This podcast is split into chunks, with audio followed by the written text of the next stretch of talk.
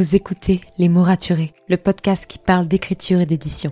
Je m'appelle Margot de Seine et je suis autrice de romans imaginaires en young adulte, notamment de la saga de dystopie fantastique Absolue, paru chez Big Bang, numéro 1 des ventes jeunesse à sa sortie. Les mots raturés, c'est le podcast qui donne la parole aux auteurs et aux acteurs du monde de l'édition et qui vous aide à aller des premières idées à la publication de votre roman. C'est aussi une académie en ligne avec des masterclass et des ateliers en live chaque mois. Je vous souhaite à tous et à toutes une très belle écoute. When it comes to finding great deals on mobiles, we've gone beyond expectations at Curry's. Maybe you want the latest Samsung Galaxy A34. We've got all the latest models on the award winning ID Mobile and Vodafone networks. Maybe you want a better deal. We've got deals on data, trade ins, cashback, and more. See for yourself at your nearest Curry's store. And if you want free next day delivery, look online at carphonewarehouse.com. Order before 8 pm for free next day delivery in most areas, subject to availability, excludes bank holidays.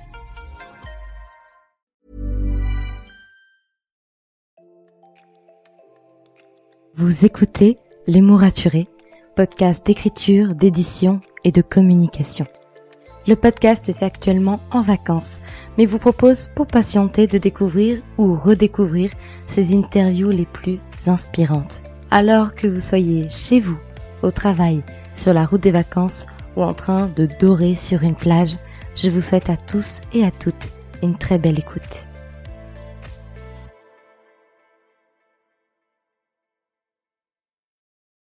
Hey, bonjour et bienvenue dans ce nouvel épisode de podcast. J'espère que vous allez bien, que vous avez passé des bonnes fêtes, même s'il y en a encore qui arrivent et potentiellement il y a encore pas mal de repas de famille pour vous.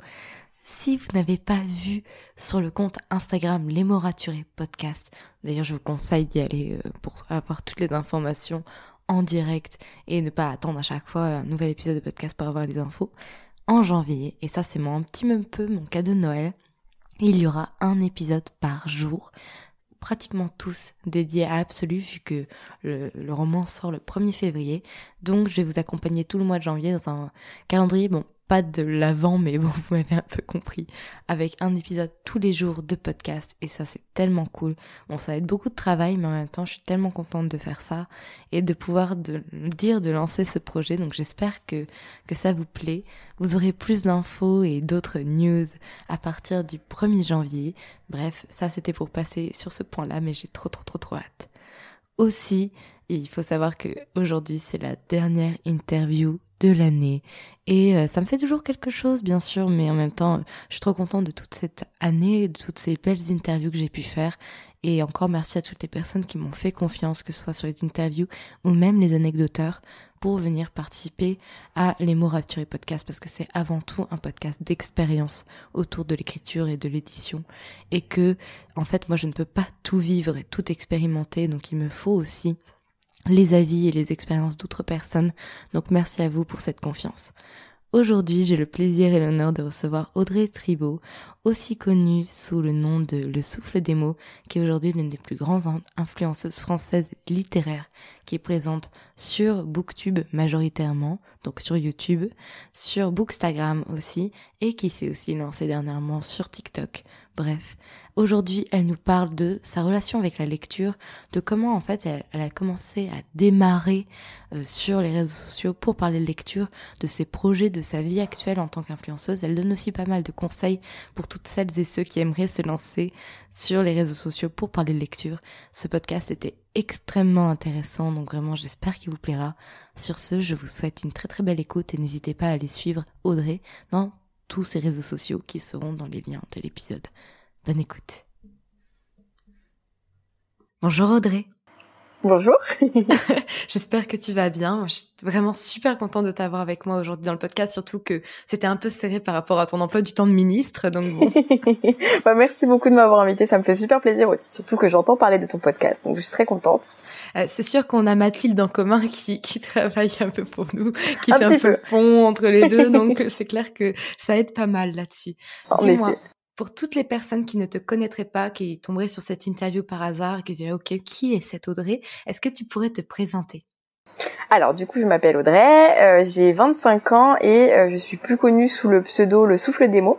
C'est le nom de ma chaîne YouTube, de mon compte Instagram, de mon compte TikTok, de euh, tous les réseaux sociaux sur lesquels je suis présente et sur lesquels je parle de lecture, donc de mes lectures qui sont majoritairement des lectures young adulte. Euh, je dis young adulte, mais du coup c'est assez large. Mais j'avoue que moi je suis quand même plus fan de tout ce qui est euh, fiction, contemporain, etc. Donc euh, tout ce qui s'apparente un peu à notre monde, mais voilà version ado, jeune adulte. Et même si je grandis, je continue à en lire. D'ailleurs, comment t'as commencé à lire ça? C'était quoi la base, les premières lectures?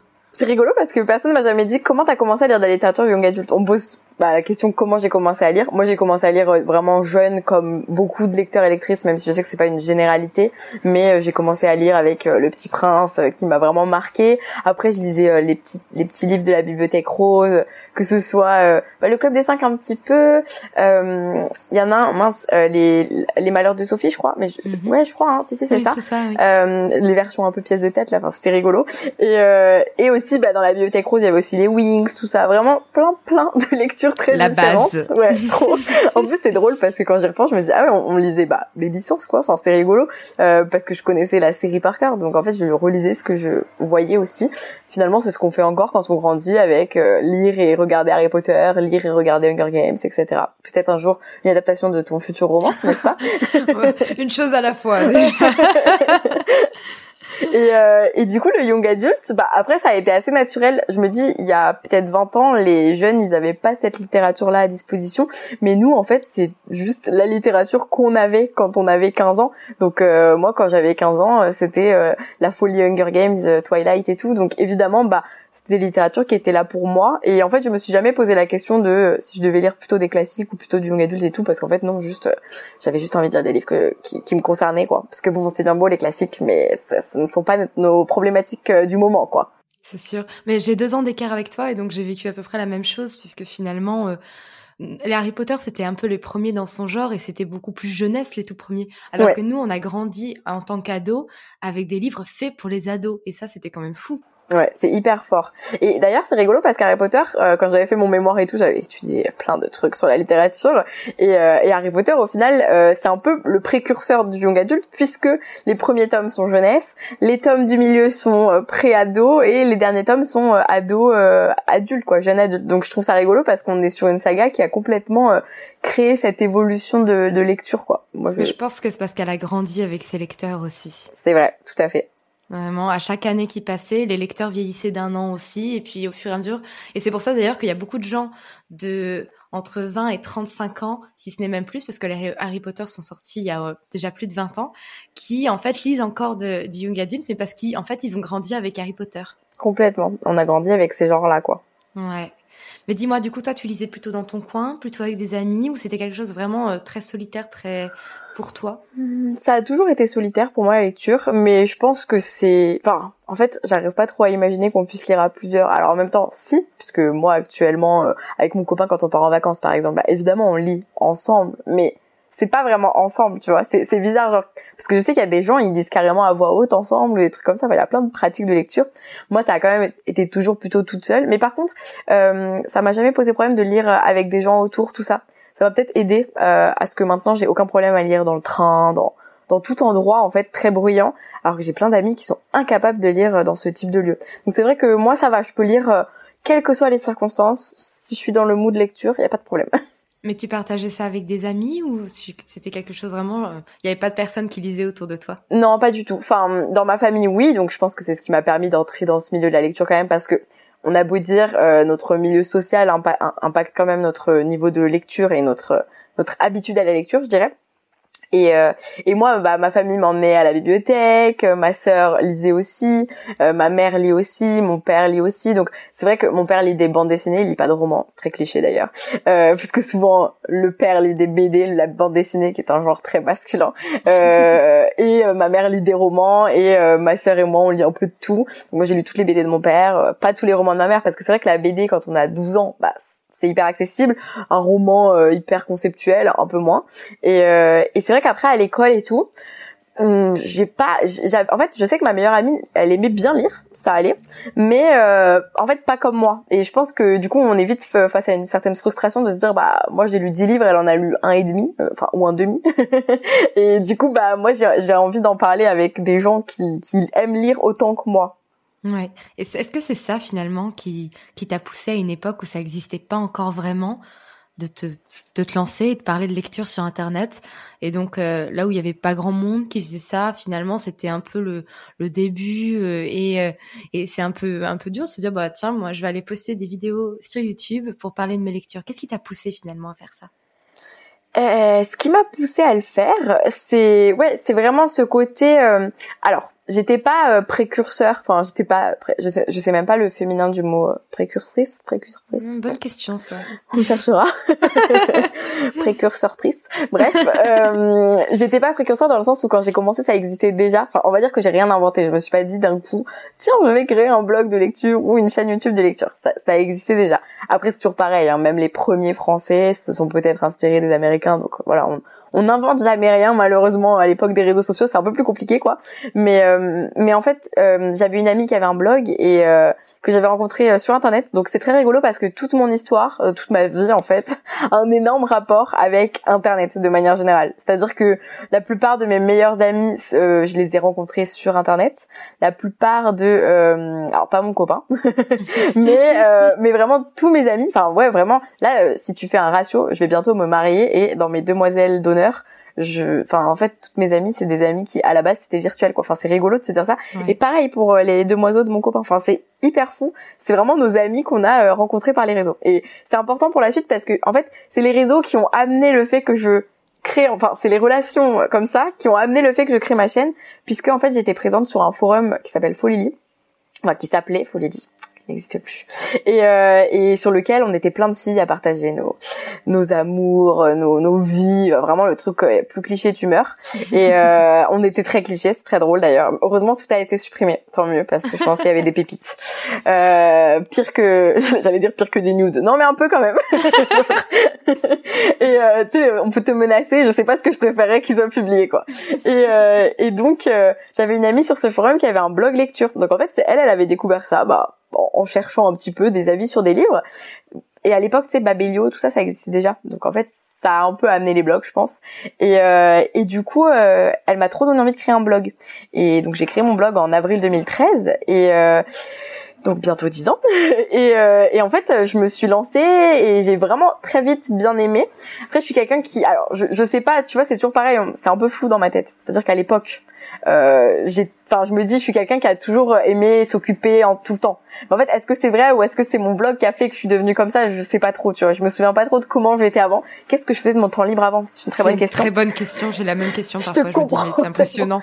écrire euh, bon faire des montages enfin toi faire des podcasts vraiment tu te dis mais en fait, euh, qu'est-ce qu'on faisait avant Que font les gens qui n'ont pas de passion? Genre vraiment, ça me pose question. je, je me pose la même question. Bah déjà, je me, je me rends compte, tu vois, il y a des gens, ils ont quand même beaucoup plus de temps que moi de regarder 20 000 séries Netflix. Je me dis, ah ouais, c'est vrai que t'as quand t'as plus de temps libre, t'es plus à jour sur euh, les actus, Netflix, tout ça. Même lire, c'est une activité qui prend du temps, hein, euh, il faut le dire. Et, euh, et donc, bah, ça m'a très vite, enfin, je suis très vite devenue accro à ce blog. Et très vite, j'ai vu qu'il y avait aussi des gens qui le faisaient et par écrit sur un blog et par vidéo sur YouTube. Et c'est comme ça que je me suis, je me suis dit, bah, vas-y je me je me lance euh, j'adore parler. Donc en fait YouTube c'est clairement fait pour moi. Enfin je veux dire et alors pourtant très drôle parce que dans ma tête j'ai toujours eu l'impression d'être quelqu'un d'assez euh, bavarde, éloquente, enfin ça va, pas, pas de stress sur euh, tu me mets devant une pièce avec 1000 personnes, je peux parler une heure sans problème, tu vois. Enfin vraiment c'est c'est c'est un truc qui va presque pas me stresser. Euh, et pourtant quand on voit mes premières vidéos, on se dit waouh, je je pensais que j'avais confiance, en fait pas du tout. Genre j'étais hyper timide, c'est hyper mignon et euh, mais du coup ça m'a ça m'a très vite plu et je suis arrivée à une époque où comme on n'était pas beaucoup, c'était quand même plus facile de se faire connaître et du coup en effet ça ça a bien marché, je pense. Bien sûr. Et ça a commencé à marcher, tu as commencé à avoir des partenariats avec euh, les maisons d'édition. Comment tu as vécu par exemple le fait d'avoir euh, des premiers services presse à une époque où c'était bah, un peu euh, le truc nouveau de dire ok on, m'envoie des livres gratuitement, je dois faire une chronique, est-ce que ça devient un métier, est-ce que c'est encore du bénévolat? C'est un peu quelque chose qui est compliqué à gérer j'imagine, surtout quand tu, tu, étais très jeune donc bon. Bah alors question bénévolat métier, dis-toi qu'en 2013 on se posait pas du tout la question. Enfin vraiment euh, si si on s'était dit, enfin en gros on savait qu'on, enfin non en fait euh, jamais de t'entends pas le, le, truc ça va? Parce que là t'inquiète pas y a pas de souci. elle finit. Audrey a une jolie machine à laver qui a décidé de marcher pendant le podcast mais franchement euh, je, je n'entends rien personnellement ah, donc je pense que ça devrait en plus quand je parle ça couvre. Exactement je disais, attends, mais tu sais que moi je me perds très vite quand je parle. Tu parlais du fait qu'en 2013 on se posait pas la question de savoir si c'était un métier ou non. En effet, et déjà dis-toi aussi, hyper intéressant. Euh, je sais même pas depuis combien de temps t'es sur tout ce qui est sphère réseaux sociaux et tout, peut-être pas 2013 si. Non, peut-être pas 2013. Non. et du coup, à l'époque, les SP, en fait, on savait même pas que ça existait. Enfin, vraiment, moi, quand je me suis lancée en avril 2013, euh, et c'est ce qui nous différencie beaucoup des influenceurs de maintenant, sans absolument dénigrer personne. Hein. Mais je veux dire, ceux de maintenant, ils se lancent et souvent, ils ont envie de se lancer pour avoir des livres gratuits. Tu vois, il y, a tout un, un schéma ce qui montre d'ailleurs qu'on n'a pas tant que ça évolué sur certains points, mais je vais y revenir. Et euh, à l'époque, bah, je savais pas que ça existait, et c'est un jour sur un blog que j'adorais que j'ai découvert qu'une fille avait reçu un livre, et je me suis dit, attends comment elle a fait et tout, tu vois, enfin c'était euh, grosse folie. Et, euh, et puis c'est pareil, c'est rigolo. À l'époque, j'avais genre 20 abonnés peut-être sur mon blog. Enfin, tu vois, genre, je devais avoir deux commentaires par article. Et les maisons d'édition, elles nous répondaient, mais oui, on va vous envoyer un livre avec plaisir. Enfin, tu vois, tu te dis, ça a tellement changé sur ça. Enfin, maintenant, euh, si t'as pas 1000 abonnés sur Instagram, faut pas trop espérer recevoir un livre. Et encore, 1000 abonnés, je, je, je, on va dire que je mets bas, alors que c'est déjà haut hein, quand on se lance. 1000 abonnés, ça paraît énorme. Mais en fait, euh, pour une maison d'édition, moi qui ai travaillé, non, en fait, malheureusement, c'est pas grand chose. 1000 abonnés pour une maison d'édition, elle, elle, est obligée de viser, bah, s'il y a 500 euh, personnes qui ont plus de 1000 abonnés, elle va pas prendre quelqu'un qui en a 800 en fait. C'est comme ça. Tout est une question de, de ratio et, et, de visibilité et de marketing. Mais à l'époque, voilà, je recevais des SP. En fait, mon tout premier SP, je m'en souviens très bien, c'était un livre chez Hachette Roman. Et en fait, Hachette, ils avaient commencé à ouvrir ces petits partenariats. C'est rigolo parce que ça a pris très vite de l'ampleur. Donc quand je te dis que je suis arrivée au bon moment, c'est vraiment vrai. Et, euh, et très vite, ils ont dû fermer les partenariats parce que d'un coup, ils avaient eu trop de monde d'un coup et ils ont dû bah restreindre un petit peu le nombre de personnes qui recevaient des livres. Et on recevait des trucs horribles au format A4 genre c'était des épreuves non corrigées. Mais A4 c'était euh, c'était relié hein. C'était même pas euh, comment dire enfin, tu vois c'était vraiment relié comme un livre mais version A4 ça n'a aucun sens. C'était même pas avec des spirales. Non, non c'était vraiment un livre. Et tu sais t'avais les traits de coupe dedans. Donc en fait c'était vraiment le livre final pas coupé. Genre euh, donc t'avais un, truc A4 mais t'avais du texte sur sur 50% de la page. Même pas. Enfin vraiment c'était trop bizarre. Mais je les ai encore. Je pense que c'est vraiment des collecteurs. Je sais pas quoi en faire. Ça prend beaucoup de place. Tu m'étonnes. c'est moche aussi. C'était moche. Ouais. que c'est très moche. Parce que en effet, euh, euh, et sache que j'ai aussi eu des SP Nathan à l'époque, donc lire en live, et euh, Nathan pareil, mais eux c'était des spirales. Donc là c'était vraiment pas beau du tout. Bah, les premiers SP, quoi. Et, ça t'a fait quoi, toi, de recevoir des livres gratuits où justement tu devais les chroniquer? Est-ce que tu avais un peu ce sentiment où tu étais redevable envers la maison d'édition ou, ou bah, comme c'était pas ancré dans les mœurs, que ce soit quelque chose bah voilà de tout à fait euh, normal de on te prend ta visibilité toi tu as un livre gratuit finalement c'est du donnant donnant à l'époque tu devais peut-être avoir ce sentiment de il faut que j'aime ce qu'on m'envoie? Euh, non, ça va. J'ai jamais eu ce sentiment que je devais aimer ce qu'on m'envoyait. Je, mais en effet, je pense que là où t'as raison, les toutes premières fois, déjà, déjà, faut savoir que j'avais 15 ans et on, enfin, on a tendance à, oublier, mais en fait, à, 15 ans, c'est quand même une toute autre mentalité que celle que j'ai actuellement, puisque c'était il y a 10 ans. Et, et je pourrais jamais dire à 100%, euh, je n'ai jamais été influencée par le fait que j'avais reçu le livre gratuitement. Évidemment, je, je pourrais jamais le dire. Par contre, je sais que j'ai toujours été assez honnête sur ça. Déjà, on, on nous a toujours fait comprendre qu'on avait le droit de pas aimer. Donc ça, c'était quand même chouette. Par contre, tout à l'heure, tu parlais du fait euh, du métier, euh, du fait que bah, c'était quand même du travail, etc. Et en effet, à l'époque, on ne on n'avait aucunement conscience de ça pas du tout. Euh, pour nous, c'était juste un cadeau, enfin vraiment, euh, et euh, tellement un cadeau. Enfin, en fait, c'était même pas. Enfin, c'est, tu vois, c'est là qu'on se dit, nous, on le voyait comme un cadeau, alors qu'en fait, un cadeau, t'es pas censé être redevable du cadeau et devoir faire une chronique dans des temps en partie, mais on devait faire des chroniques dans des temps en partie.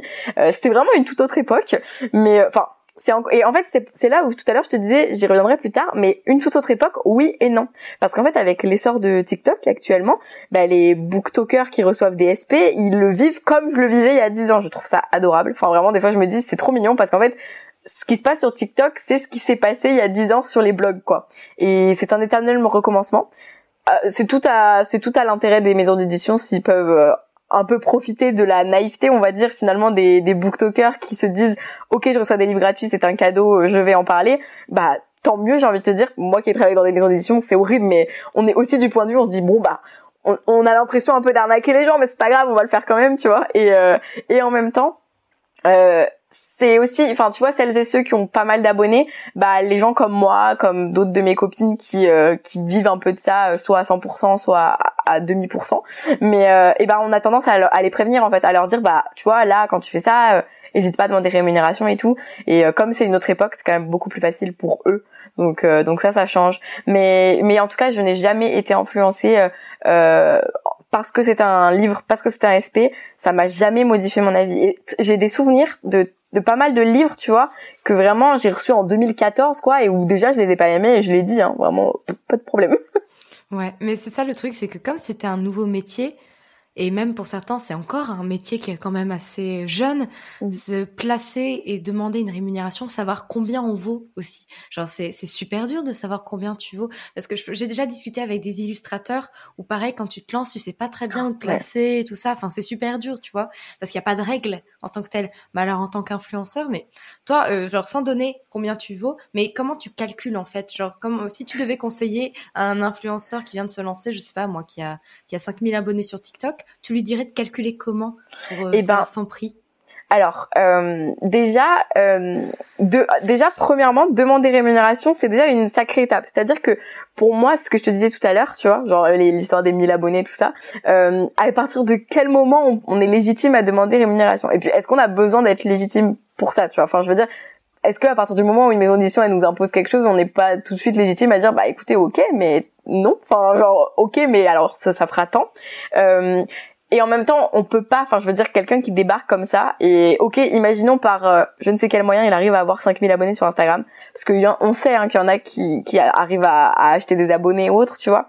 Et tu te dis bah tu vois, enfin, c'est c'est pas qu'une question de nombre d'abonnés, c'est une question d'engagement, c'est une question de, enfin voilà, je veux dire, si t'as 5000 abonnés mais que t'as euh, 20 likes à ta photo et euh, zéro commentaire, quel est l'intérêt pour la maison d'édition? C'est toujours ça la question. Euh, est-ce que quand tu as peu d'abonnés, est-ce que ton intérêt pour l'instant il n'est pas juste de recevoir des livres gratuits qui te permettent de lire davantage peut-être, de continuer à fidéliser ton audience, etc. pour ensuite potentiellement quand tu sens que tu as un quand tu sens que tu as vraiment un impact sur les achats de tes, abonnés, bah là te dire bah vas-y là je sens que je vaux quelque chose quoi. Et, euh, et d'ailleurs valoir quelque chose euh, c'est pas qu'une question de nombre d'abonnés, je pense que c'est aussi une question de longévité, je dirais. Euh, je sais pas si c'est le bon mot mais bon voilà. Euh, parce que quand tu quand ça fait trois mois que tu es sur Instagram, tu peux pas euh, avoir une communauté fidèle. C'est pas possible en fait. Enfin, je veux dire, les gens ils te connaissent depuis trop peu de temps. Alors que si ça fait un an déjà, bah les gens ils sont attachés à toi, à tes avis, ils te connaissent. Parce qu'en fait, l'influence c'est pas euh, juste euh, je vous parle d'un produit et euh, les moutons achètent en fait. Les, gens ils voient ça comme ça des fois ils disent ah, les influenceurs. Non en fait non. Les influenceurs ils ont travaillé des années à fidéliser leur audience et à créer une relation de confiance entre eux et leur communauté. Et et donc c'est à partir de là qu'on vaut quelque chose. Sinon on vaut rien. Il y a des personnes qui vont d'un coup avoir plein d'abonnés tu les vois tu sais des fois tu les vois émerger et tu te dis mais mais qui est cette personne? Enfin elle est sur les réseaux depuis deux mois. Et et en fait c'est là où tu tu vois que bah, cette personne-là, elle a peut-être pas encore assez euh, de lien avec son audience pour qu'on puisse lui faire confiance sur son son engagement et son impact. Et euh, et ensuite, qu'est-ce qu'on vaut? Bah, c'est super dur. Enfin, vraiment, ça, c'est très dur. Euh, moi, ce que je recommande toujours aux gens, c'est de toujours s'entourer ou du moins d'aller vers les autres. Enfin, je veux dire, moi, par exemple, quand j'ai des personnes qui viennent me demander combien ça vaudrait d'après moi tel un post Instagram, une vidéo Reels ou quoi, bah en fait moi je réponds, enfin tu vois, il y a pas de problème.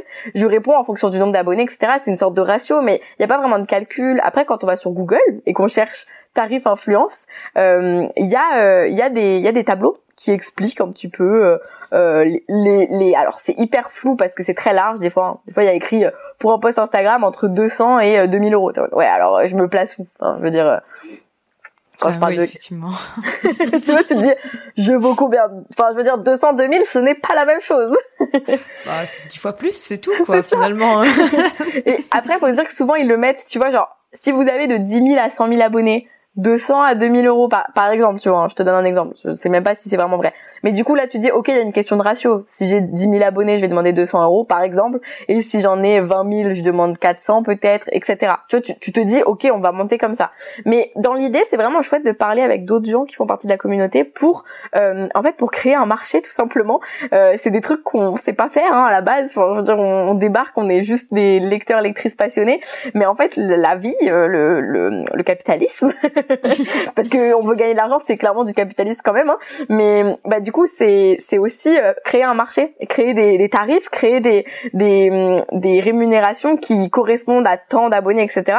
Afin que personne ne se fasse avoir et que personne non plus euh, n'abuse finalement. Tu vois, c'est c'est un c'est un tout. C'est-à-dire que finalement, les gens qui se lancent maintenant et qui vont demander de l'argent, bah en fait, les maisons d'édition, comme elles connaissent moi mes tarifs, par exemple, ou les tarifs de mes copines, Christiane Tran, euh, Rêve ta vie en lecteur, la bouquinade, bah euh, elles vont savoir que s'il y a quelqu'un qui débarque avec 3000 abonnés et qui demande 2000 euros la vidéo, ils vont lui dire ah, t'as craqué.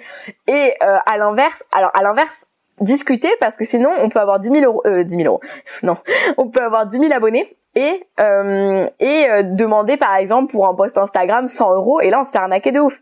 Mais la maison d'édition, bah elle va dire ok. je veux dire euh, évidemment. Enfin, tu vois c'est comme si t'allais faire tes courses, on disait vous préférez payer 50 ou 100 euros pour tout ce que vous avez acheté. Bah 50 euros. Enfin c'est logique. Je, je tu vois t'es es égoïste à ce niveau-là parce que tu veux toujours économiser. C'est normal. Oui, j'aime bien aussi le fait que tu parles d'identité parce que effectivement, euh, c'est pas le tout finalement de vouloir se lancer pour parler de lecture. Faut se lancer en étant soi-même ou en apportant un concept. Toi, quand on pense au souffle des mots, on pense à la cabane, on pense à Alaska. T'as fait des stickers, t'as fait euh, des t-shirts aussi, des pulls. Enfin, t'as as fait pas mal de choses finalement autour de ton identité de marque. Il y a, y a la petite intro vidéo. En fait, il y a plein de choses qui font que bah, on reconnaît ce que tu fais à la base. Ouais, ouais, ouais. Bah, euh, tu vois, c'est ce que je te disais, on, apprend tout sur le tas. Personne nous apprend à faire ça, euh, et, et c'est ce qui peut me différencier. Tu vois, des fois les gens ils disent c'est quoi la recette magique pour avoir tant d'abonnés euh, C'est comment t'as fait pour percer, tu vois? Et en fait, en fait, il y a pas de recette magique. Euh, mais s'il y avait un conseil que je peux donner, que j'ai moi-même appliqué, c'est juste faire ça par passion et rester soi-même. Du coup, c'est vraiment le, le, principal conseil qui s'applique absolument dans tous les domaines, je pense, mais euh, mais d'autant plus dans l'influence puisque c'est ce qui va, enfin, je me dis toujours en fait moi vraiment à la base de la base je voulais pas gagner d'argent hein. c'est ce que c'est ce que je dis toujours aux gens. J'ai jamais voulu ça en me lançant. Et c'est peut-être ce qui fait que je suis restée moi-même tout du long et que j'ai après bon je me dis je suis bien entourée de personnes très intelligente, qui me conseille à merveille, et ce qui fait aussi que ça m'a potentiellement toujours aidé à rester moi-même, rester sincère, euh, parce que je sais que si je restais pas sincère, mes amis, ils viendraient me voir et me diraient Audrey, c'est quoi cette collab que t'as fait là? Ça va pas. Tu vas pas nous faire des collabs sur des gels douche alors que t'es booktubeux, tu vois. Et, et tu vois, c'est c'est important aussi ça, mais euh, mais du coup ouais, rester soi-même et et c'est ce qui fait que ton identité de marque, elle se crée toute seule. En fait, euh, tu vois, j'ai j'ai jamais rien alors sauf depuis 2021 où en effet Eva Corbizier qui, était ma stagiaire qui maintenant travaille pour moi occasionnellement par mission et tout euh, du coup est ma graphiste enfin c'est clairement la graphiste officielle du souffle des mots euh, avant Eva je n'avais pas de vraie identité graphique tu vois genre et c'est rigolo de se dire j'ai quand même passé donc euh, 8 ans ouais 8 ans sans identité graphique pour le souffle des mots et ça n'a absolument pas empêché ma chaîne d'avoir sa propre identité graphique. La petite intro, la musique de l'intro, bah j'ai toujours laissé la même. Mais tu vois, c'est même pas que j'ai fait ça exprès, c'est vraiment de la pure euh, naïveté. Je, l'ai fait parce que c'était comme ça, quoi. Et, et Alaska, elle est devenue elle est devenue icône malgré elle. Bon après elle adore, mais elle est devenue icône malgré elle. Et la cabane, de ouf, c'est une star. Et, et la cabane, c'est le confinement. Enfin, tu vois, c'est rigolo parce que c'est des trucs. La cabane, jamais de la vie, je pensais que ça prendrait euh, enfin que ça deviendrait euh, the the cabane, tu vois. Moi j'ai fait, euh, j'ai mis un bout de bois, en plaid pour le confinement en mode bon bah on va se faire chier pendant trois mois, alors lisons. Et en fait c'est resté et ça fait bah on est, on va être en 2023, ça va faire trois ans que ma cabane est en place et c'est rigolo parce que tu vois c'est c'est tout plein de trucs où c'est juste venu tout seul et et après, je ne dis pas qu'on peut pas créer son identité de marque quand on sait faire, parce que je pense que c'est hyper bien aussi. Je sais que bah rien que, tu vois par exemple toi qui as créé un podcast, euh, bah là typiquement tu dois créer une identité de marque à ton podcast, parce que ton podcast c'est pas que toi, c'est ton podcast et, et, tu le fais par tes réseaux sociaux, par euh, tes visuels, tes couleurs et tout. On, sait que c'est toi, on, reconnaît toi, ta photo, etc. Et on sait que tu sais faire, tu vois. Moi je savais pas faire, mais euh, mais au final j'ai appris sur le tas et ensuite j'ai fait des études dans le monde du livre et tout, ce qui fait quand même que j'ai eu des bases marketing, communication qui aident beaucoup aussi. Mais euh, mais je pense que ma vraie base ça a été très autodidacte. Mais je pense qu'on est une génération qui est très autodidacte sur tout ce qui est réseaux sociaux, montage et tout. Enfin, je pense qu'on est très fort en vrai. Hein. Et je ne, je, je m'inclus, mais c'est pas en mode de narcissique. Hein, c'est en mode, on est vraiment une génération qui sait faire des choses euh, où je me dis, waouh, on, est trop fort. Enfin, sur ça, on est vachement débrouillard, quoi. Je pense parce qu'on est né dedans, donc on a pris l'habitude de, de voir des évolutions tout le temps et donc d'apprendre très rapidement. Mais dis-moi, je suis curieuse, curieuse, t'as fait quoi comme étude du coup? J'ai fait, euh, alors je me suis lancée à la base dans des études de lettres modernes au tout début, très basique, très classique euh, quand on aime la lecture, et euh, j'ai fait deux ans. Ensuite, en troisième année, j'ai voulu rentrer dans une licence pro.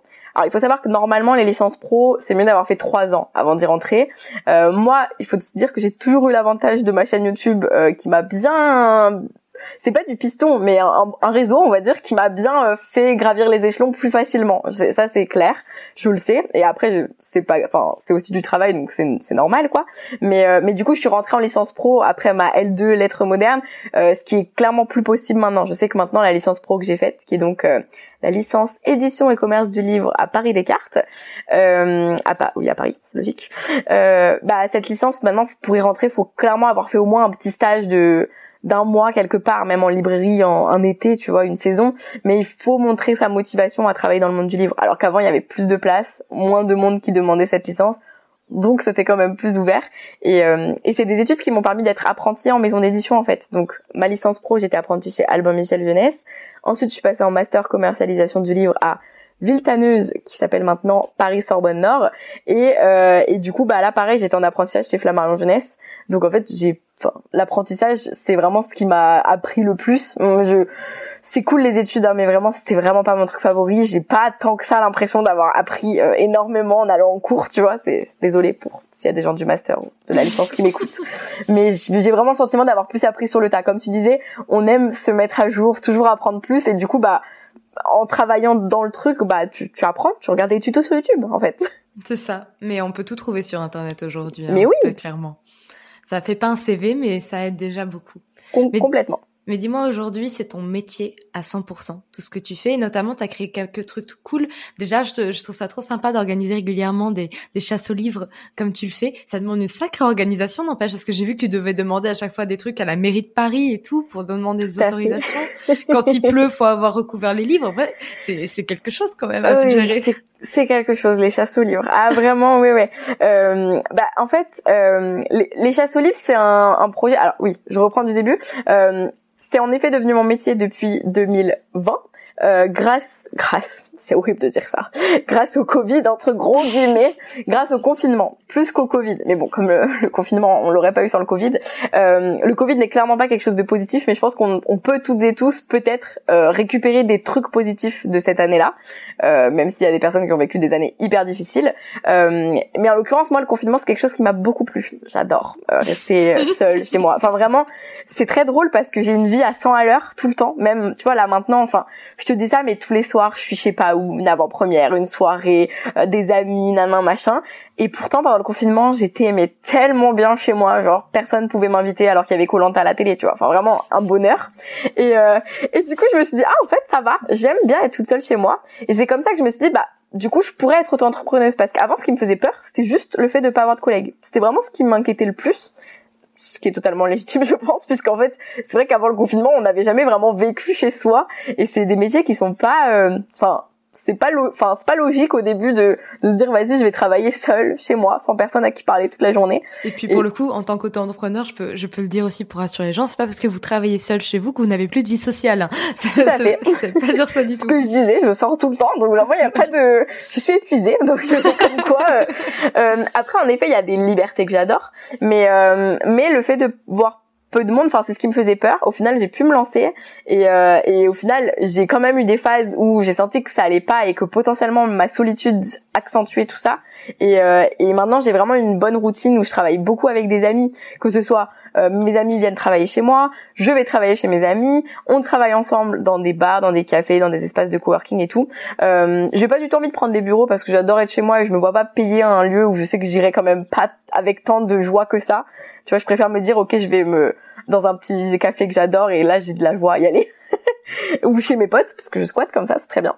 Et euh, et en effet, ça m'a permis. Alors les chasses aux livres, elles existaient avant que je me lance, mais ça m'a permis de développer des gros projets en fait. Et euh, bah évidemment, j'ai plus de temps, donc euh, on disait tout à l'heure que toi et moi, on fait partie des gens qui adorent faire plein de choses tout le temps. Mais moi, j'ai eu un énorme avantage à devenir auto-entrepreneuse, c'est que j'ai découvert ce qu'était un week-end, ce qu'était des vacances. C'est-à-dire que je me, je mets un point d'honneur maintenant, en tout cas depuis 2020, depuis 2021, je dirais plutôt, euh, à, euh, à vraiment avoir des week-ends, c'est-à-dire à ne pas travailler. Alors, il y a des fois ça dérape.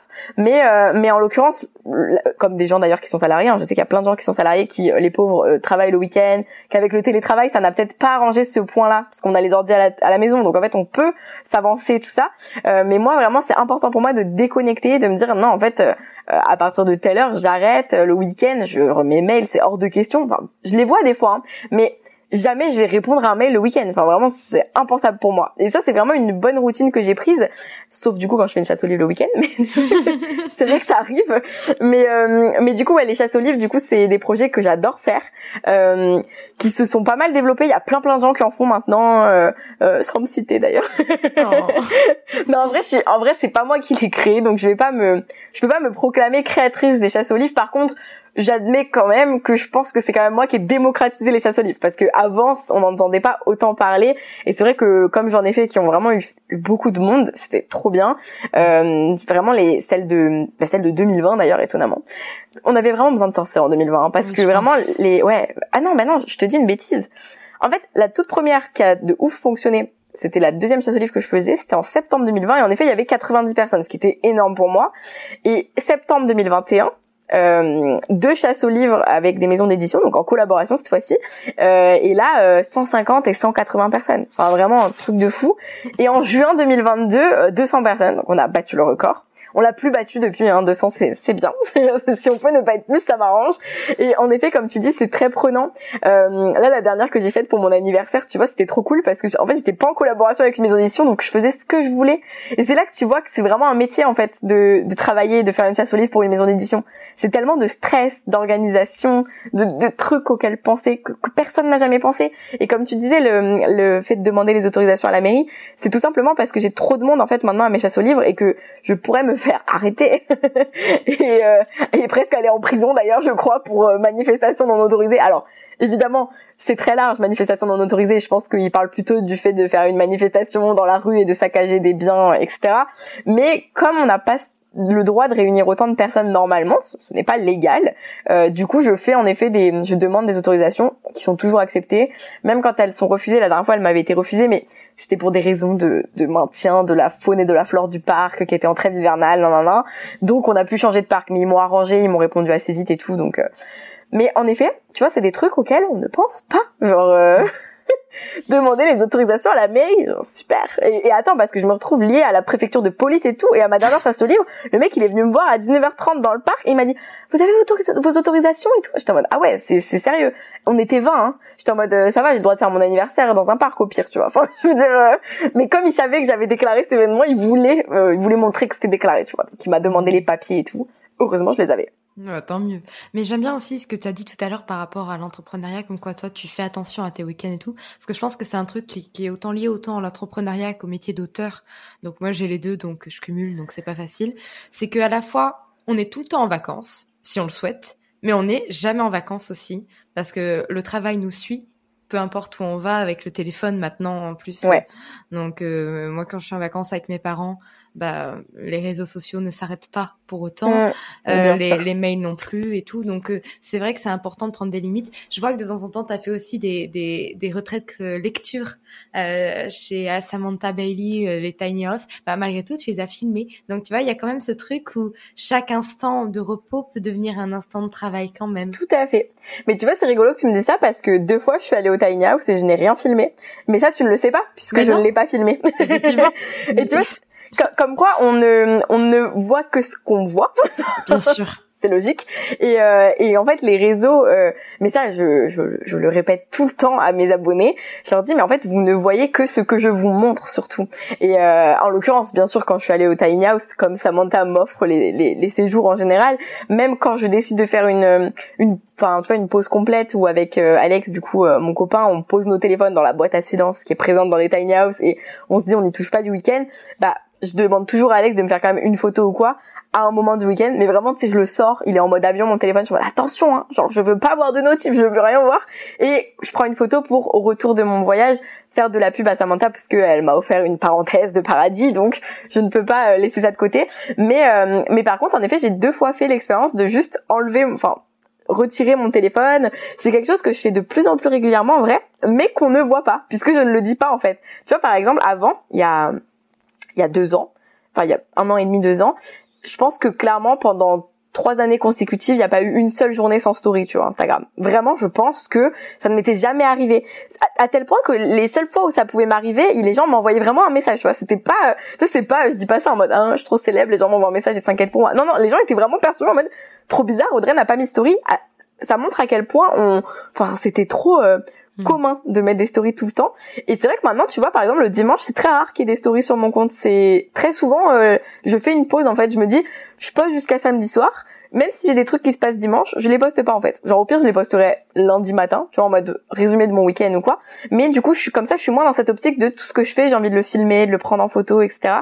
Et, euh, et c'est hyper important. Mais c'est vrai que toi, en tant qu'autrice, c'est, je me dis, c'est presque encore pire parce que ta créativité, tu peux pas lui dire euh, stop, tu vois. Genre si un dimanche, d'un coup, t'as une idée de fou, tu vas pas dire bah non en fait j'écris pas parce que c'est dimanche. Enfin mais, tu vois mais tu sais que j'ai eu cette conversation avec mes parents à un moment donné parce que ma sœur était en train de travailler. On était en week-end avec mes parents et ma sœur. Et euh, moi je foutais rien. Et ma mère enfin bah t'écris pas. J'ai regardé je fais bah on est dimanche. Elle me fait c'est vrai et, euh, et, tu vois, genre, euh, c'était le truc de, en fait, c'est tellement une habitude euh, finalement de pas avoir d'horaire que, bah, en fait, moi, j'avais pris mon dimanche pour ne pas travailler et, et, ils t'avaient pas compris tout de suite, en fait, parce qu'ils sont trop habitués à me voir écrire partout. Trop drôle, j'adore. Mais tu vois, mais c'est un truc comme ça. Mais ça veut dire que t'arrives à faire pause, toi, tu vois, quand même, à te dire dimanche, je, je, travaille pas. Puis c'est bien, ça peut stimuler la créativité aussi. Ah, t'inquiète pas, pour trouver des raisons pour procrastiner en écriture, j'en ai toujours plein. Donc là-dessus, là-dessus, y a pas de procrastination, un plaisir. Exactement. Dis-moi dernièrement, tu as sorti le jeu tu joues ou tu lis aux éditions 404. Comment ça s'est passé? Comment ça s'est mis en place? Est-ce que c'était un projet de longue date? Tu avais envie de faire ça? C'est eux qui t'ont contacté pour euh, dire de faire quelque chose avec toi? Je suis super curieuse pour le coup.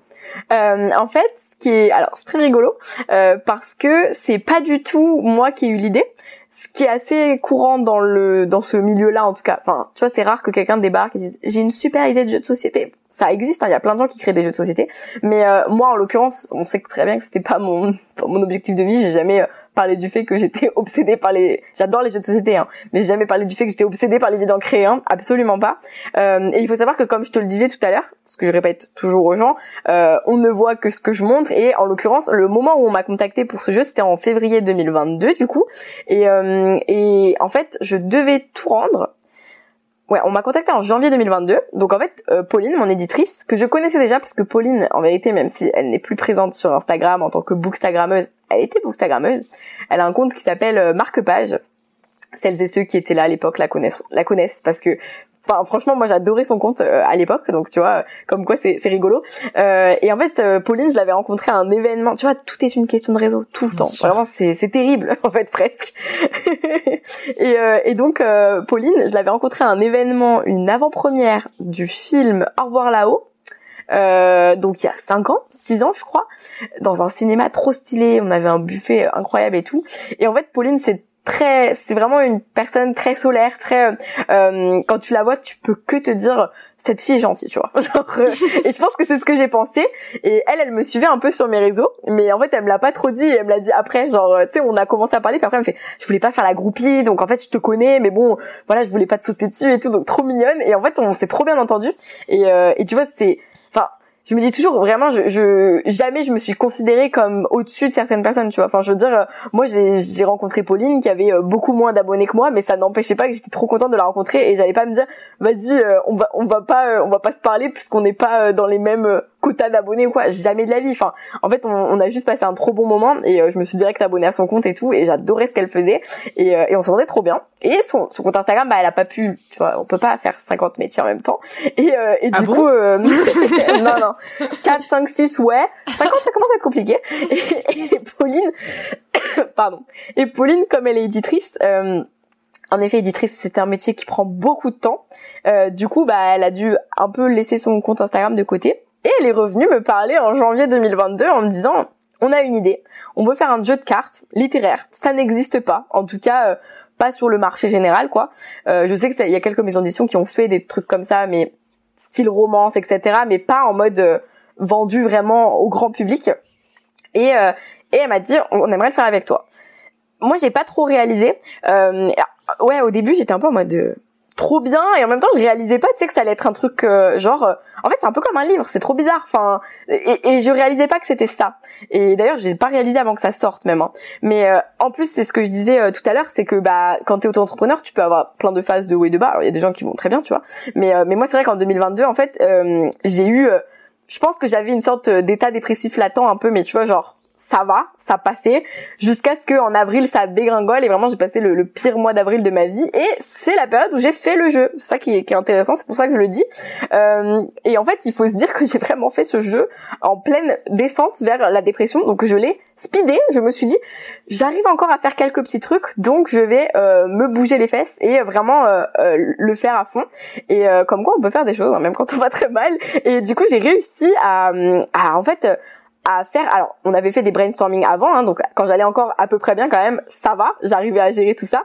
Mais c'est vrai que le moment où j'ai dû faire toutes les cartes envoyer pour validation corriger relire etc et ben là c'était le moment où j'allais vraiment pas très bien. Et euh, et du coup bah c'était un peu le seul objectif. Je m'étais dit ok je, je finis ça. Tu sais on dirait que mon cerveau il s'était dit tu finis ça et après tu tu t'arrêtes tout en fait. Après t'arrêtes de vivre pendant trois mois genre juste euh, tu sombres mais tu finis ça tu vois. Et, et du coup bah en fait ça ça s'est passé comme ça. En, trois mois des petites réunions avec mon éditrice du brainstorming où elle me disait ce qu'elle espérait pour ce jeu. Moi je lui donnais d'autres idées. C'était vraiment un super échange. Enfin tu vois on m'a pas dit tu fais ci tu fais ça. On m'a dit on fait ça ensemble et c'était trop bien. Et, euh, et donc j'ai effectivement fait les 130 cartes hein. c'est vraiment moi qui ai écrit toutes les questions.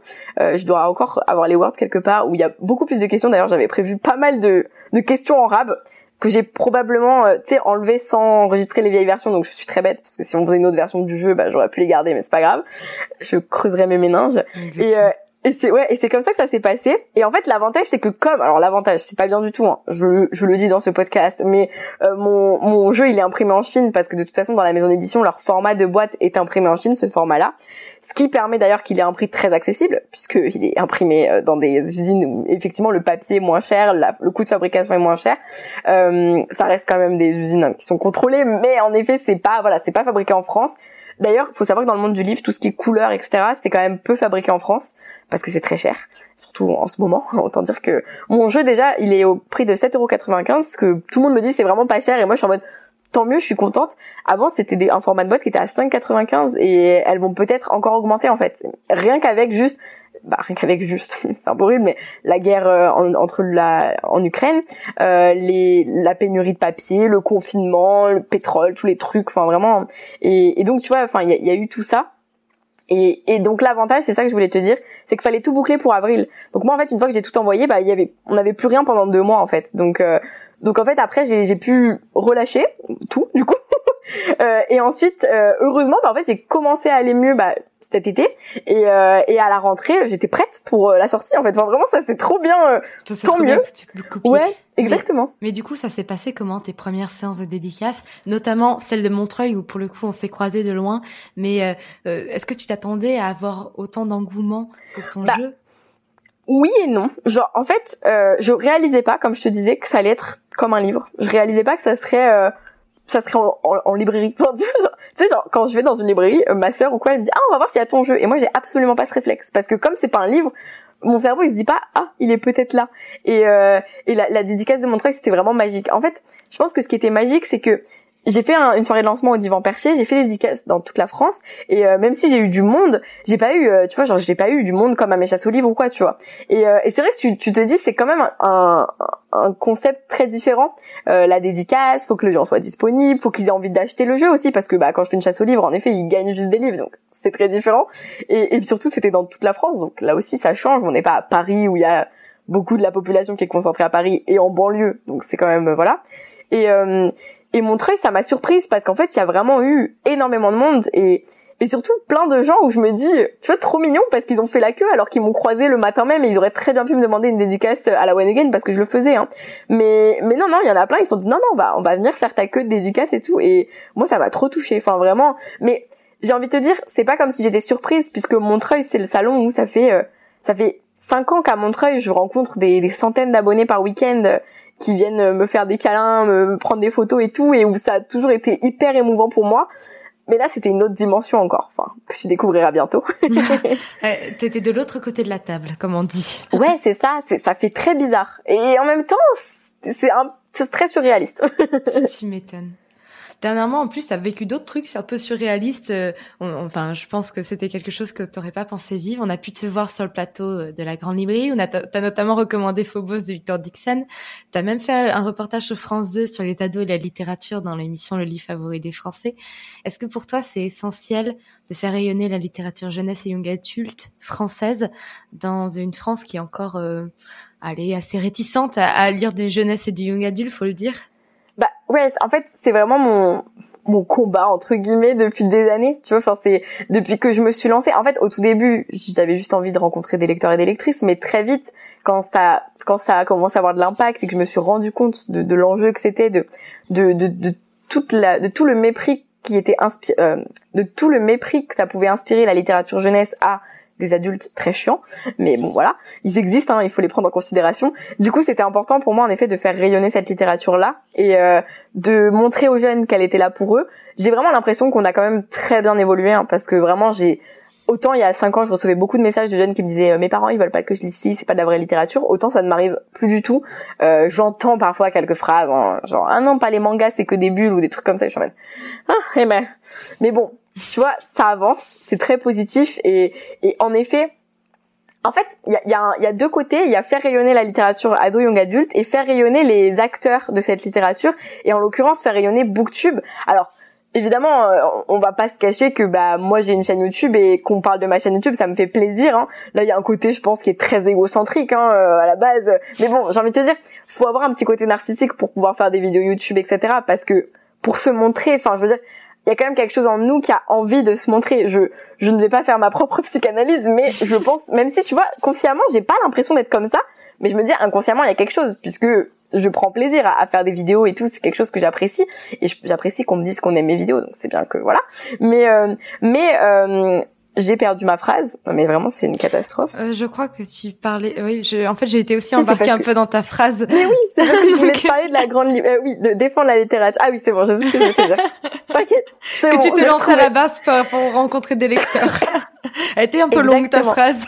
mais toujours, toujours très longue. Vraiment, désolée pour ton futur montage. c'est pas de souci. Ah mais moi je laisse la plupart des choses, je les laisse brutes parce que c'est la manière dont tu parles et c'est oui, le plus important je comprends. C'est ce qui est agréable à écouter quand on écoute un podcast aussi, je trouve. Et, euh, et, et donc en effet, une fois que bah maintenant que je veux faire rayonner cette littérature, parce que pour moi c'est un, un, enjeu important, euh, bah j'ai aussi, je me suis aussi donné les moyens de la faire rayonner. C'est-à-dire que ok, il y a des gens qui me contactent pour que je sois dans des dans des magazines, dans des trucs machin, ça ça fait des années que ça existe hein. Booktube, tu sais là ils ont fait un reportage sur Booktube hier sur France 2, euh, t'as l'impression euh, ils viennent de découvrir le truc, tu vois. C'est moi je suis super contente du reportage hein, mais tu te dis OK les gars, euh, ça fait six ans qu'il y a des magazines qui font des reportages sur Booktube, tu vois. Enfin après ils ont parlé de BookTok heureusement ce qui ça en effet c'est le sujet du moment. là ils, sont tous hein. moi je me fais interviewer au moins une fois par semaine sur BookTok en ce moment, hein. c'est hallucinant sachant que je suis même pas, tu vois, des fois ils me contactent parce qu'ils savent que je suis sur BookTube, mais comme ils savent que j'ai aussi une, un compte TikTok, bah ça se tente, tu vois. C'est hyper rigolo.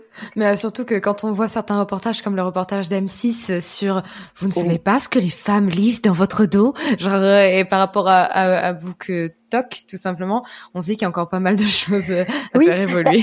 Et en même temps, je me dis, c'est même pas qu'il y a des choses à faire évoluer, je me dis, c'est eux qui n'évoluent pas, parce que tu vois, nous, on évolue sans eux, en fait. Enfin, tu vois ce que je veux dire? Hier, euh, ils ont quand même dit dans le, bah, je dis hier, dans le livre favori des Français, ils ont quand même dit euh, que la passe miroir c'était de la science-fiction, tu vois, et tu disais, ouais, attendez, euh, et, et, tu vois, genre, pareil, ils ont, ils ont parlé, enfin, il y a quand même dans les livres favoris des Français, dans les 25 livres favoris des Français, il y a Hunger Games, Harry Potter, et ils sont passés hyper vite sur ça, ils les ont pas lus. Il y avait l'attaque des Titans, il y en avait aucun sur le plateau qui lisait des mangas.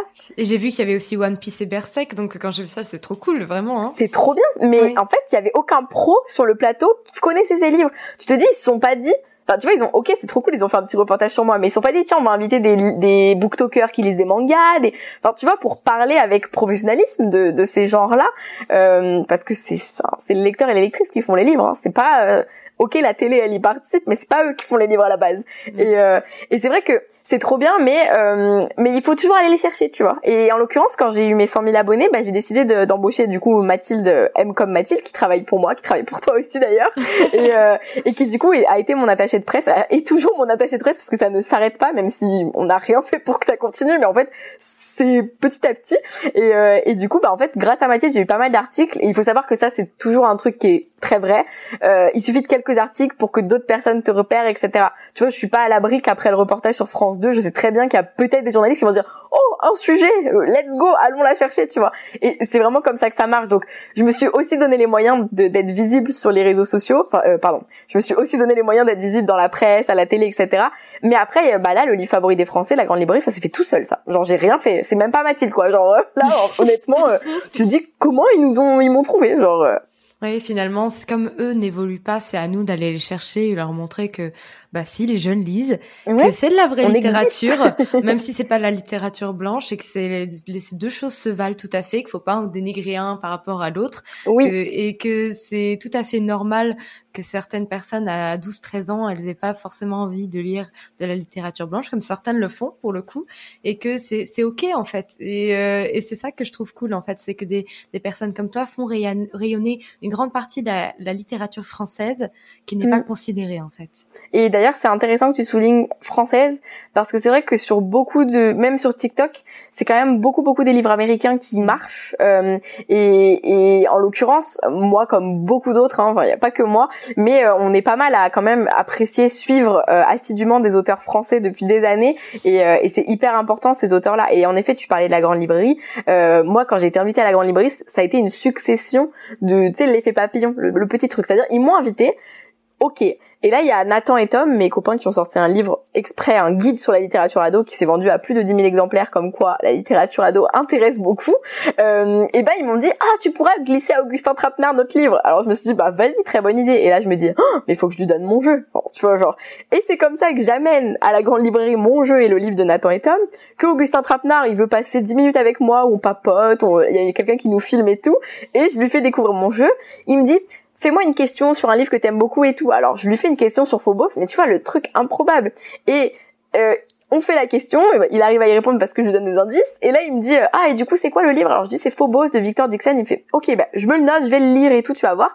Et un mois plus tard Victor Dixon invité à la grande librairie euh, et c'est la première fois qu'il y a un auteur euh, young adulte qui est invité sur un plateau avec des auteurs, euh, autrices adultes, enfin de littérature adulte. J'ai regardé d'ailleurs cette émission et, j'avais envoyé un petit message à Victor en mode oh regarde t'es là, il était trop content aussi. Ah non mais il est, il était hyper content. Enfin, tu sais, il m'a remercié dix mille fois. Je suis en mode, en fait, c'est, enfin, je suis hyper contente, mais j'ai même pas fait exprès. Tu vois, c'est, c'est vraiment de cause à effet. Mais Augustin s'est vraiment intéressé à Victor et à son univers et à ses livres. Et, et Victor, il peut s'en, enfin, c'est que c'est que son talent hein, qui a fait tout ça en vrai aussi. C'est grâce à son talent que je l'adore. Hein.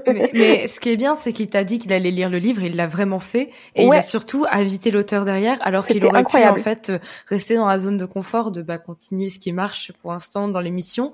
C'est en effet. Alors après, tu vois, si j'ai un petit côté un petit peu plus euh, bah, j'ai fait des études de marketing et tout. Hein. Il faut aussi savoir que La Grande Librairie, c'est quand même une émission qui est majoritairement suivie par des vieux. et je pense qu'ils veulent aussi renouveler leur... C'est ce que je dis, c'est qu'à un moment donné, euh, c'était plus confortable pour eux de ne pas l'inviter. C'est vrai, t'as raison. Mais comme ils ont changé de présentateur, en fait, c'est surtout l'ancien présentateur qui restait euh, à son confort, je pense. D'ailleurs, moi, on m'a, les maisons d'édition m'ont vraiment dit, euh, ils ne voulaient pas entendre parler de littérature ado, hein, à part pour l'émission spéciale Montreuil où il invitait euh, Claude Ponty, qui était le même invité depuis 50 ans, tu vois. Enfin, t'es en mode, enfin, vous savez, la littérature ado, c'est pas que Claude Ponty, Pef, Suzy Morgenstern. Enfin, je veux dire, Mario de Muraille, ok, ils sont géniaux ces auteurs, mais tout le monde les connaît. Hein. Enfin, je veux dire, les parents les connaissent. Alors que Victor Dixon, c'était pas encore quelqu'un qui était connu comme ça de, de des adultes en fait, tu vois, du monde des mmh. adultes. Bien sûr. C'est là où euh, je pense que les, les ados ont encore beaucoup de choses à apprendre à leurs parents. Mais ça me fait penser à l'histoire des Harry Potter où au départ ils ont été achetés pour les enfants et c'est les parents qui ont commencé à les lire et, à les aimer. Donc euh, je pense que c'est en fait le young adulte c'est pas vraiment un genre, c'est parce que c'est du c'est de la catégorie d'âge, mais en même temps c'est c'est triste de se dire qu'on catégorise un âge là où bah, des adultes pourraient tout à fait aimer les livres. Complètement. Mais après enfin comme tu le sais ça a évolué aussi puisqu'il y a plein de livres qui sont qui, paraissent en poche dans deux maisons d'édition différentes. Encore une fois comme la passe miroir. Oui comme la passe miroir comme euh, euh Van Gogh euh, l'aube sera grandiose les petites reines Van Gogh hein. qui est incroyable en plus euh, je suis bien d'accord. et, et, tu te dis on en est quand même au point où en fait c'est juste pour que des adultes se disent ah la couverture fait pas bébé je vais pouvoir le lire tu vois. Enfin genre c'est hyper drôle parce que le livre il sort en même temps dans, en poche dans juste deux couvertures différentes. C'est le même livre à l'intérieur. Et, dans deux maisons d'édition différentes. Oui, il y a même des gens qui m'ont déjà demandé si du coup c'était la même histoire. Je fais ah oui non mais c'est le même texte. Hein. Genre c'est pas une version abrégée pour les. Tu vois en fait là encore on dénigre la littérature. On pense que nous on nous coupe des passages, on nous coupe des mots, mais mais non, enfin, euh, vous savez, euh, euh, vous savez, il y a des, enfin, je veux dire, on nous donne Zola à lire en seconde, je vois pas pourquoi l'inverse n'est pas possible. Et encore une fois, je vois pas pourquoi on aurait des versions abrégées d'un livre qui se comprend très facilement dès l'âge de 12-13 ans, quoi. Donc c'est. D'ailleurs, je, sais, je, sais qu'il y a pas mal de profs de français qui font qui font le truc de, faire lire à la fois des classiques et à la fois des young adultes. Et ça, je trouve ça trop trop cool. C'est trop bien. Ça, ça se démocratise beaucoup. Enfin, moi qui fais beaucoup d'ateliers maintenant dans les collèges, lycées et tout, je suis choquée de, de ce que les jeunes lisent. Je suis en mode ah mais c'est trop bien. Enfin, ah, j'aurais tellement aimé lire ça à l'époque. Mais oui, ça encore une fois, je trouve ça bien parce que faire aimer la lecture, ça peut passer par plein de livres différents. Et commencer avec des livres jeunesse ne veut pas dire qu'on lira toujours de la jeunesse. Et au pire des cas, bah, au moins on lit. Et c'est trop bien. Et il y a rien de mal à ça, tu vois. Exactement. En fait, c'est c'est ce que enfin tu vois euh, j'ai envie de dire aux gens enfin est-ce que j'ai eu besoin de lire des classiques pour devenir qui je suis aujourd'hui tu vois? Et, euh, et, et voilà je suis passée à la télé parce que je dis je dis des livres pour les enfants. Bah tant mieux mais oui c'est bien en fait. Exactement enfin tu vois il y a pas de en fait il y a pas de honte à avoir envers cette littérature. Mais bon il y a encore des gens qui sont un petit peu voilà. Mais c'est les vieux et, puis voilà il y a il y a, il y a aussi c'est une autre génération et il y a des générations où on peut pas leur changer d'avis. Donc faut juste que tout le monde s'entende quoi. Moi j'ai de la chance, j'ai mes parents ils sont très ouverts sur le sujet, c'est-à-dire qu'ils me piquent régulièrement des livres dans ma bibliothèque. Parfait. À l'époque des Hunger Games, ils m'ont ils m'ont lu les Hunger Games. Ah, trop bien. Euh, genre euh, ma mère vient de temps en temps regarder ce que j'ai euh, dans ma bibliothèque, elle me prend un truc. elle a lu elle a lu Adi la rue il y a pas longtemps, tu vois. Faut que je le lise celui-là. Moi aussi, je l'ai pas lu, elle l'a lu avant moi. Ta mère l'a lu, mais pas toi, j'adore. non, donc c'est c'est cool, c'est qu'il y a vraiment cet échange générationnel et même enfin ils savent que j'écris du jeunesse et ils ont jamais trouvé ça nul en fait. Bah oui, bien sûr. Donc ça ça c'est plutôt cool. Je, j'ai hâte de lire ton livre du coup maintenant. ne m'en parle pas, je suis déjà en angoisse maximale. donc, euh, vraiment, je, je, reste dans mon déni et tout va bien Reste se dans passer. Ton déni. Il n'existe pas. Non, non, non, non. Pas encore. Pas encore. Dis-moi par rapport à tout ce qu'on vient d'évoquer, comment t'envisages ton avenir en tant que booktubeuse, instagrammeuse, peut-être booktokeuse aussi, vu que tu es aussi dessus, même si c'est pas ton réseau principal. Est-ce qu'il y a des projets que tu souhaiterais mettre en place ou tu te laisses un peu porter? Euh, où je me laisse complètement porter. Je me laisse porter parce que ça fait déjà dix ans que, que je fais ça. Alors, en effet, il va y avoir mes dix ans. Donc, le projet, c'est quand même fêter les dix ans du souffle des mots en 2023, hein, évidemment. Mais il n'y a pas de projet précis, tu vois. Euh, je rêverais d'écrire un livre dans ma vie, mais je n'ai absolument pas le temps d'écrire pour l'instant. Donc, on va laisser ça de côté jusqu'à ce que j'ai la petite étincelle de remise à l'écriture. Mais euh, mais après j'ai pas de d'autres projets sur le feu tu vois pas d'autres jeux pour l'instant ou après si ça se présente je suis complètement ouverte au projet. Mais actuellement mes seuls euh, comment dire mon seul avenir proche que je vois c'est les collaborations avec des maisons d'édition qui se préparent. Euh, en effet là maintenant c'est vrai que maintenant que j'ai pas mal de contacts, etc., ils, viennent me voir plus en amont, quoi. Donc là, j'ai déjà des trucs prévus pour février, mars, avril, même novembre des fois. Donc vraiment, euh, et, et c'est vrai que ça m'aide aussi à être assez chill sur l'année à venir en me disant, bah, je vais avoir des projets, donc je vais avoir de l'argent. Mais du coup, en effet, ça m'a permis de me dire, euh, je dois avoir de l'argent, donc je peux être sereine. Et quand même, c'est quelque chose qui est hyper important, hein, évidemment, la sérénité économique, puisque ça permet de, de se dire, je peux consacrer plus de temps à, euh, bah, déjà, euh, employer des personnes. même si j'ai pas une vraie entreprise, je fais travailler des personnes pour moi et j'adore, en fait, c'est tellement bien de déléguer. Et du coup, bah, du coup, j'ai l'argent pour investir sur ce type de de projet. Donc ça me permet d'avoir plus de temps pour ma créativité, euh, développer des contenus un peu plus euh, chouettes, originaux. Et, euh, et c'est vraiment ça que je veux continuer. J'ai pas de d'autres perspectives d'avenir pour l'instant. en plus, comme je vais me marier en 2023, ça va être une année assez riche. Tu m'étonnes. Félicitations. Merci. On va faire, tu vois, petit à petit. Genre là en 2023, je me dis déjà il y a les 10 ans. Donc là c'est Mathilde qui gère. Euh, Mathilde elle m'a dit qu'elle avait plein d'idées. Je dis très bien, on va faire un point idée 10 ans et, je vais t'embaucher surtout. Tu vas tout gérer. Comme ça c'est très bien. Moi je me repose. La pauvre, tu m'en laisses un petit peu parce que euh, Mathilde est la personne qui actuellement euh, poste sur les réseaux sociaux du podcast. D'ailleurs, merci à elle parce que moi j'ai pas le temps. Donc euh, je comprends tout à fait. Donc heureusement parce que ça permet d'animer un petit peu sur Instagram et faire en sorte que bah, les gens apprennent à connaître le podcast. C'est c'est trop cool. Mais je ne peux que comprendre du coup le fait que on gère au, fur et à mesure des, des mois et ça oui, très bien. J'imagine que toi aussi. Puis bon, toi, je te laisse dans ton déni. Je ne parle pas de ton livre, mais il y a ça aussi. Quel livre 2023. Il sort en janvier, non, non non, février. Non mais non, non même pas. Je je n'ai pas entendu. Je sais il, pas ne sort pas. Il, ne sort pas. il ne sort pas. je ne l'ai jamais écrit. je sais pas de quoi on parle. Ce n'est pas mon livre. non, en fait non. Je suis une imposteur. Donc bon, dis-moi. Alors j'ai eu, euh, j'ai posé à chaque fois la question aux auditeurs pour savoir s'ils veulent te poser des questions. Il y en a eu quelques-unes, certaines que j'avais déjà prévues, donc bon, bien sûr. voilà. Puis j'en ai une qui est pas mal. C'est quelle est la plus grande difficulté à travailler dans le monde du livre aujourd'hui pour toi? Hmm. Ah, c'est hyper intéressant comme question. Euh... Hmm, je réfléchis. Hein. Pas de souci, t'inquiète pas. Tu peux prendre le temps que tu veux. Moi, je peux parler en attendant. J'espère que vous, vous aimez bien l'épisode euh, qui se déroule euh, sous vos oreilles euh, de votre côté, que vous passez un très bon moment. Mais c'est vrai que ça peut être aussi dans ce que tu as vécu aussi. T'es ouais. pas, si t'es pas une, quelque chose qui est une difficulté aujourd'hui, mais que tu as déjà rencontré en dix ans de, de, travail, je pense que tu as dû en rencontrer au moins une. Bah, les difficultés, en fait, la difficulté intéressante que, qui, bah, en fait, c'est un truc qui est très d'actualité. Je pense que tu en as entendu parler. Euh, tout ce qui s'est passé autour du festival d'Angoulême, de Bastien Vives, etc.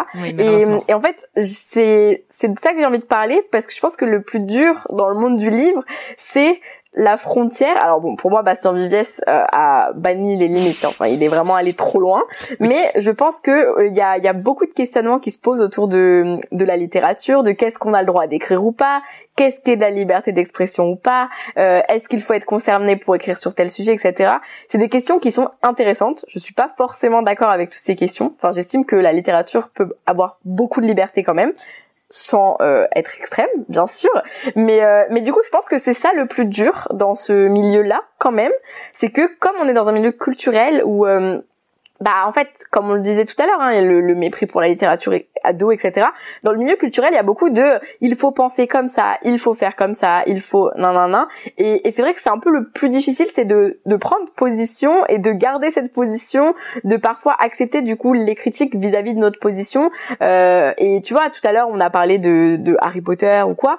Et, euh, et en fait, bah typiquement euh, Harry Potter, euh, gros sujet qui a fait débat. Euh, moi, j'avais fait une lecture, une relecture commune d'Harry Potter et je me suis fait lyncher en mode tu vas faire découvrir J.K. Rowling qui est une transphobe à des gens et tout. Et mode excuse-moi, je n'ai pas la prétention de penser que je vais faire découvrir J.K. Rowling à des gens. Et voilà, tu vois, pour moi c'est un peu la difficulté, euh, mais qui est une difficulté qui est intéressante parce que c'est une difficulté qui aide quand même à nous déconstruire. C'est-à-dire que malgré tout ce que j'ai pu subir à cause parfois de mes lectures ou de ce que j'ai pu dire de travers, alors que ce n'était pas du tout méchant à la base, ça aide quand même à déconstruire et, euh, et je pense que c'est c'est important. Mais voilà, ça reste une difficulté. Je pense qu'il faut quand même euh, faire attention à soi sur les réseaux parce que le, le harcèlement peut vite arriver en fait.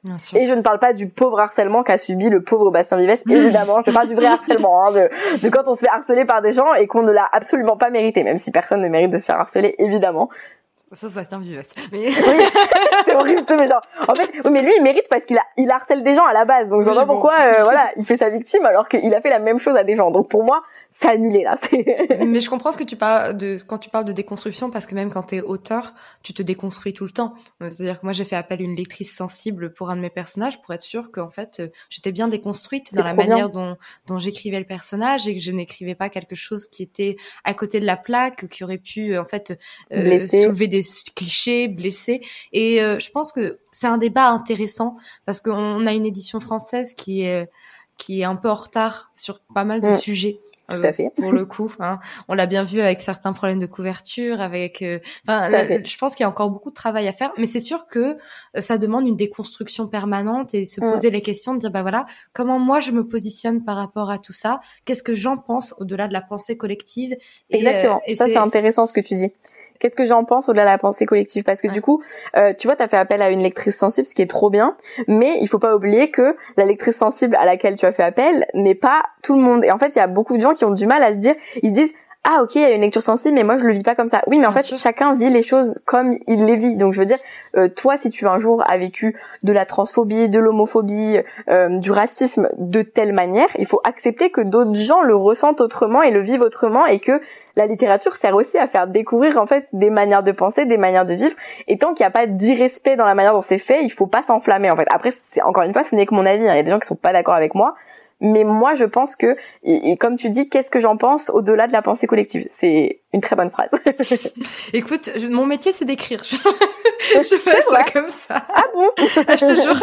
Bah, tu m'as dit que t'avais pas écrit le livre, donc je sais pas. Moi, je... non, mais ok, il y a deux parties de moi, je sont pas d'accord. Mais dis-moi, pour euh, finaliser un petit peu tout ça, parce qu'on a déjà passé l'heure d'interview, l'air de rien.